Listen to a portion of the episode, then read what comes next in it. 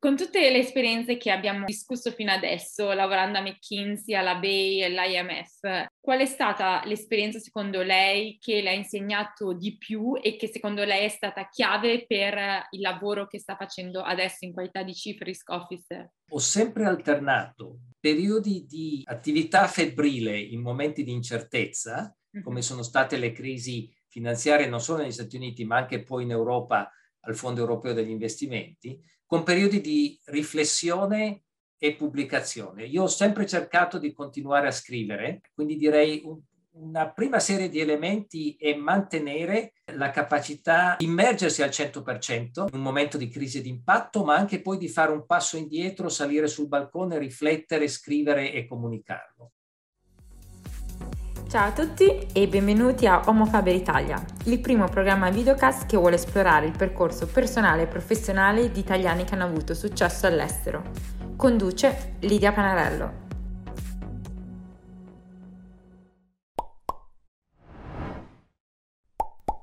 Ciao a tutti e benvenuti a una nuova puntata di Homo Faber Italia. Oggi abbiamo il piacere di avere con noi il dottor Federico Galizia, Chief Risk Officer alla banca Inter-American Development Bank a Washington DC, dove si occupa di monitorare e gestire la capacità della banca a identificare e misurare i rischi finanziari e operativi dove la banca si trova ad operare.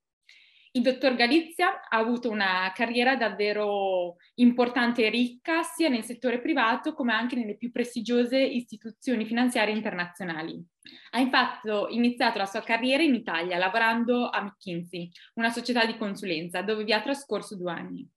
In seguito ha deciso di entrare nel settore pubblico dove ha lavorato prima alla Banca Europea degli Investimenti come advisor al presidente poi si è trasferito a Washington DC lavorando all'IMF come dep- deputy chief e infine eh, è ritornato a Lussemburgo lavorando per uh, European Investment Fund in qualità di deputy director. Quindi oggi il dottor Galizia ci racconterà un po' di più la sua storia e le esperienze che l'hanno portato a ricoprire il ruolo attuale a Washington DC. Quindi benvenuto dottor Galizia, un onore averla qui con noi. Come sta e dove si trova in questo momento? Sono a Washington, è una magnifica mattina autunnale piena di colori. E ne approfitto per ringraziare lei, Lidia, eh, per una presentazione che sicuramente non mi merito. Ci racconti, dottor Galizia, cosa fa la banca dove lei eh, lavora, la Inter-American Development Bank? Quali sono le aree di competenza e ci racconti qualcosa per i nostri ascoltatori che magari non sono familiari con tutto il panorama delle Multilateral Development Bank?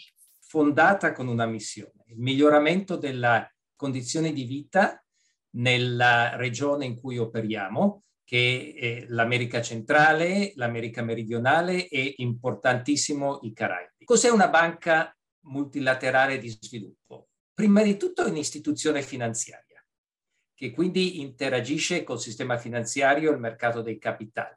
Possiamo pensare alle banche, gli istituti di medio-lungo termine che molti di voi hanno studiato in Italia nei corsi di economia e di banca.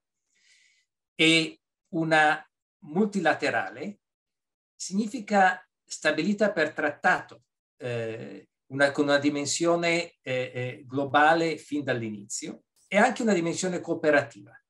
Gli stati eh, che si mettono insieme per contribuire allo sviluppo e sviluppo è la terza caratteristica. Eh, per sviluppo parliamo di sviluppo economico, ma anche molto importante ambientale e sociale.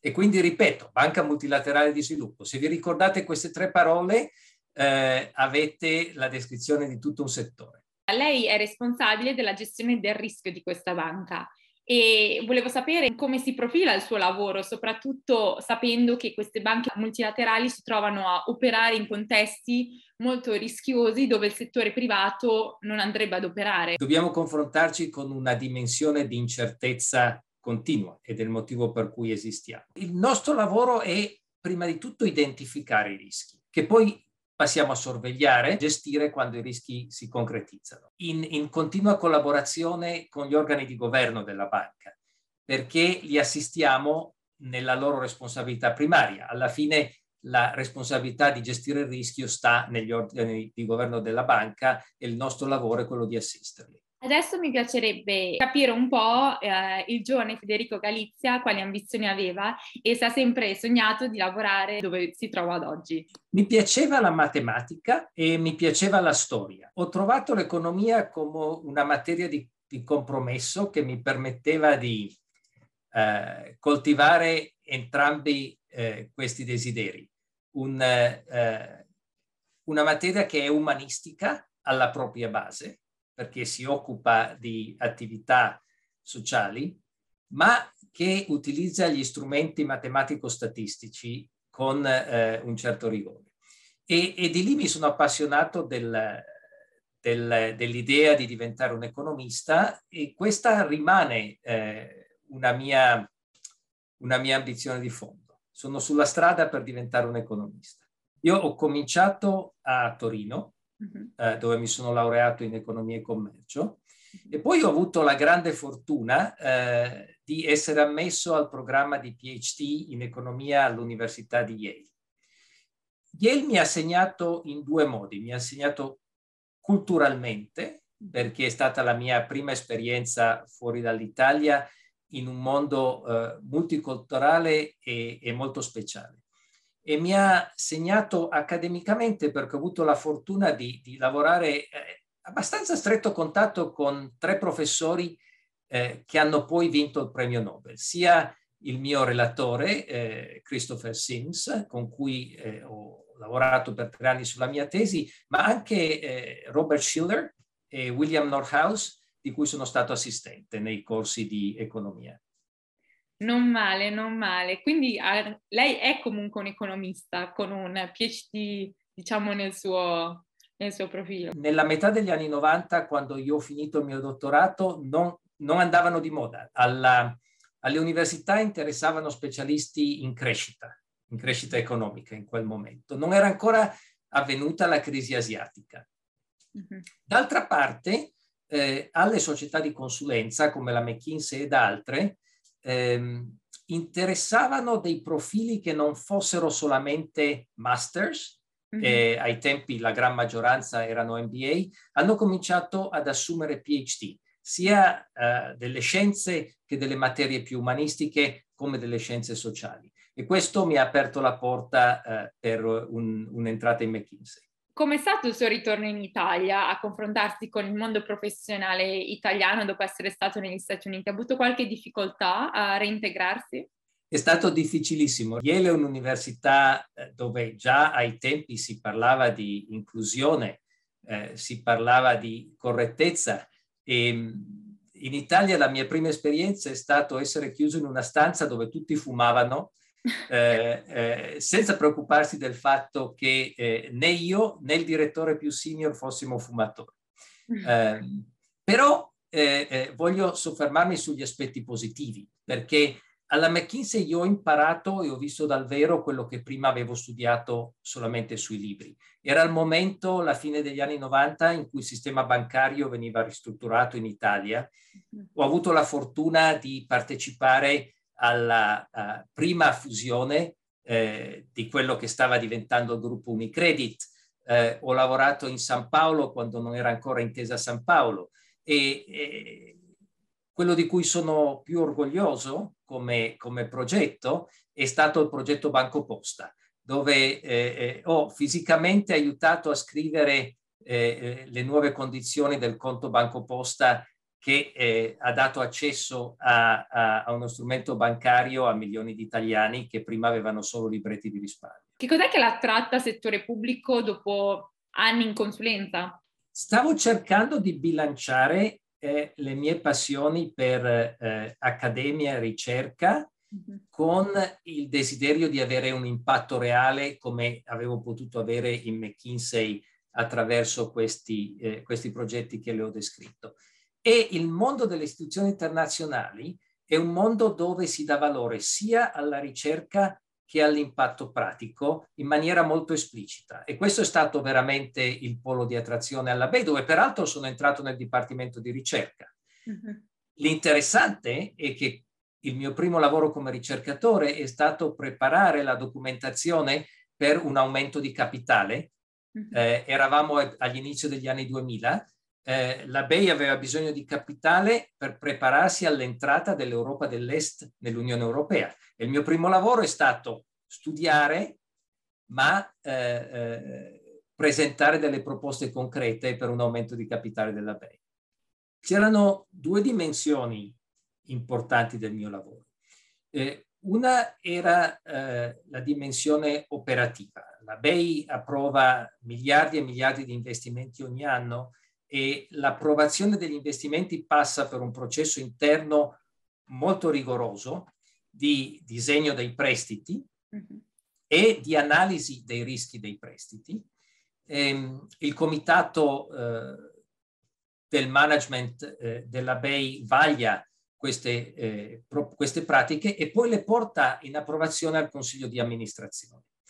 E questo è la, sec- la secondo aspetto eh, mi sono appassionato di governance, mi sono appassionato di governo delle istituzioni e di relazioni con gli organi istituzionali, cosa che avevo modo e eh, era parte del mio, del mio, lavoro quotidiano come, eh, come eh, capo del, del, dell'ufficio del presidente durante la Global Financial Crisis si è poi trasferito a Washington DC lavorando per l'IMF. Come è stato lavorare uh, per un'istituzione finanziaria internazionale che comunque è stata diciamo chiave per molti paesi emergenti a bypassare uh, questo periodo di crisi finanziaria? Sempre stato un tema della mia vita. Non ho mai saputo decidere fra l'Europa e gli Stati Uniti.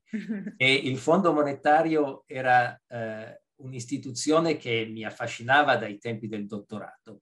Per cui ho risposto a un annuncio pubblicato sull'Economist e eh, ho vinto un concorso eh, per eh, andare al Fondo monetario. A quel punto ne ho parlato col presidente, purtroppo mancato, eh, è stata una persona eccezionale, uno dei padri dell'euro.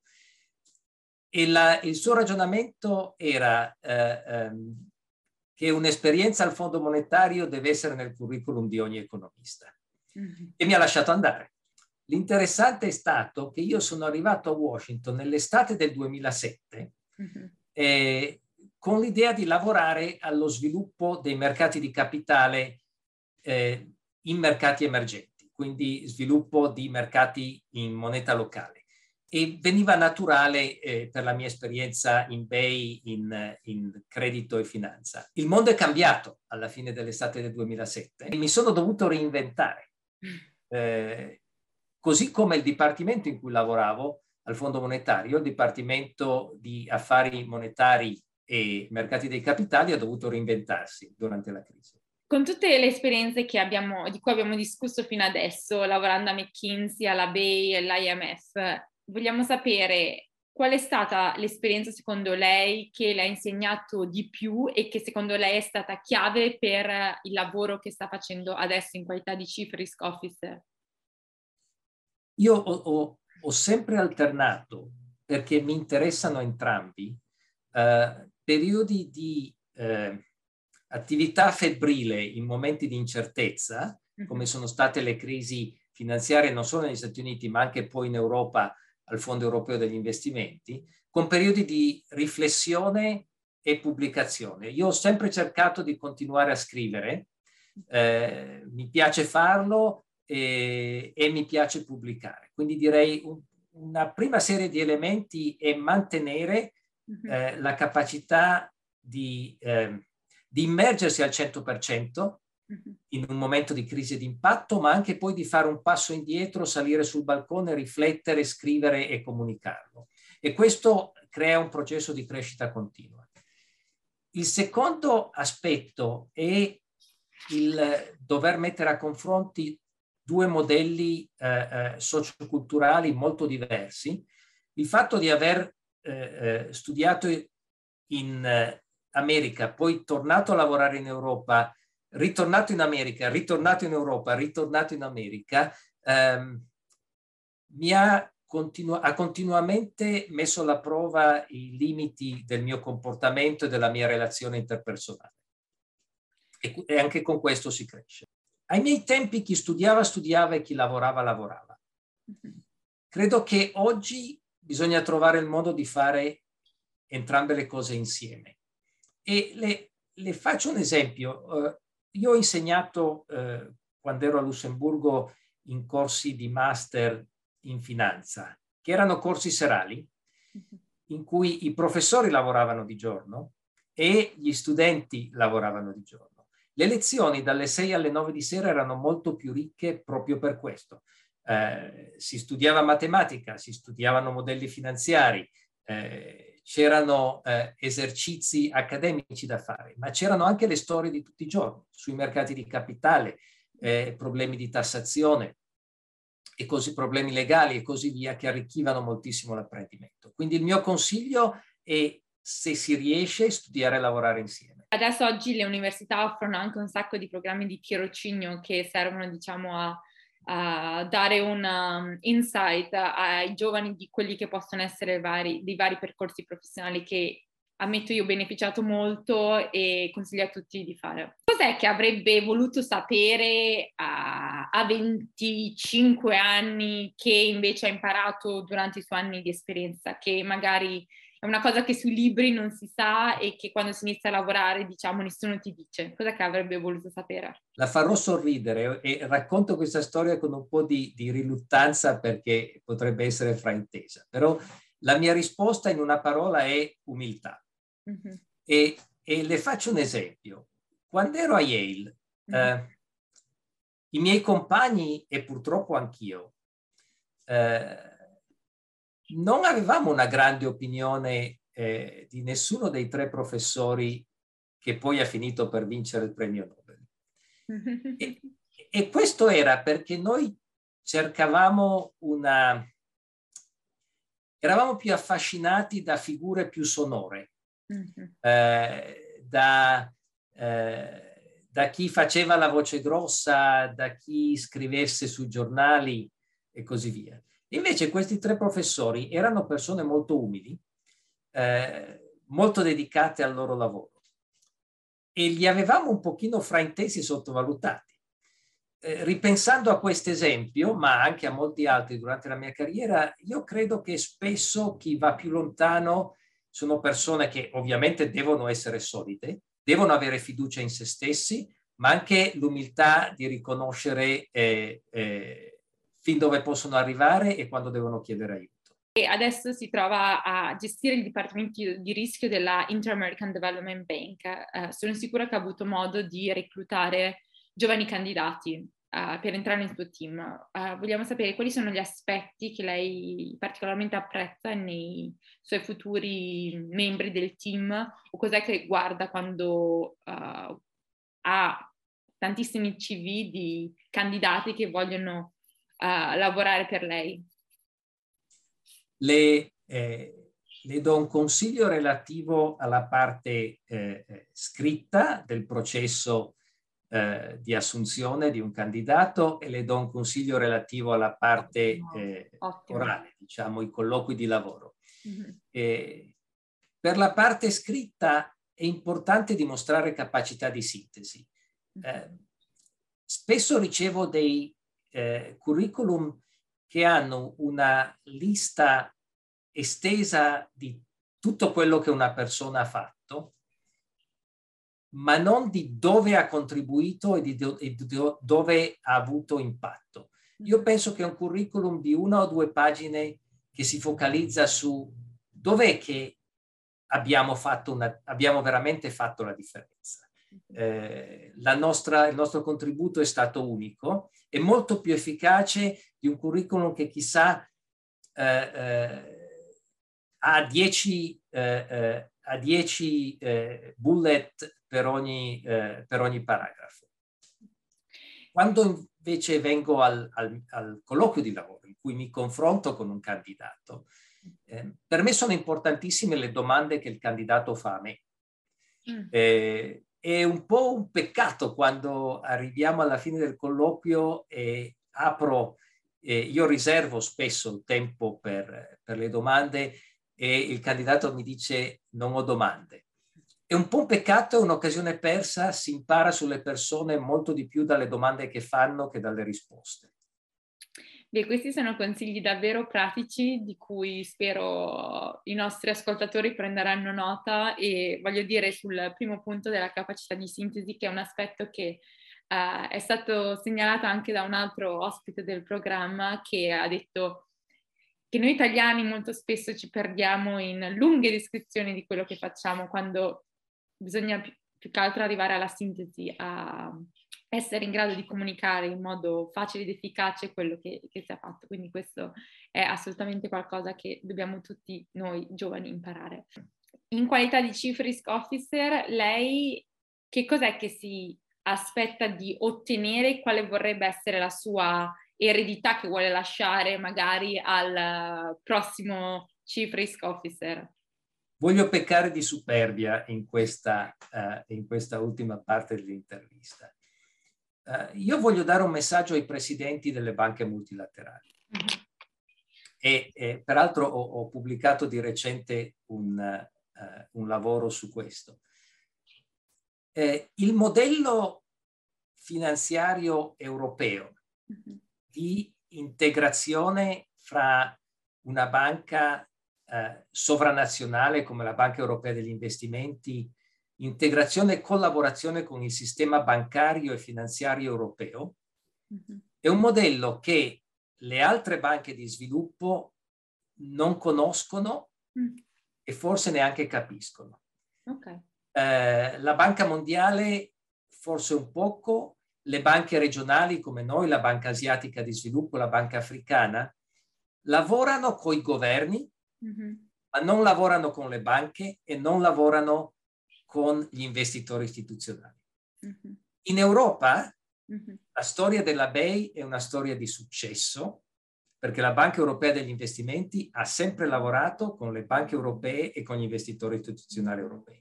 Se questo modello europeo si riuscisse a trasferire alla Banca Mondiale e alle banche di sviluppo, potremmo veramente avere un'aspirazione di debellare la povertà. Qual è un, aspetto, un suo aspetto tipicamente italiano che in questi anni all'estero ancora non è riuscito a perdere? Cerco di parlare italiano il più possibile mhm. e avrà notato durante il mio colloquio lo sforzo di usare il meno possibile parole inglesi se non assolutamente necessarie. Um, noi abbiamo una lingua bellissima, eh, stiamo celebrando quest'anno il multicentenario di Dante e eh, l'orgoglio per la mia lingua eh, spero non perderlo mai. Va bene, dottor Galizza. A nome di Omofabre Italia io la ringrazio un sacco per questa chiacchierata e spero che tutti i nostri ascoltatori potranno implementare i suggerimenti, i consigli che ci ha dato e lasciarsi ispirare dalla sua storia. Quindi Lidia, grazie e alla prossima. Se mi permette, Mm-hmm. Se mi permette, sono io che la ringrazio e le faccio i complimenti per il suo grande talento. Così mi ha, mi ha rossito, però grazie. grazie.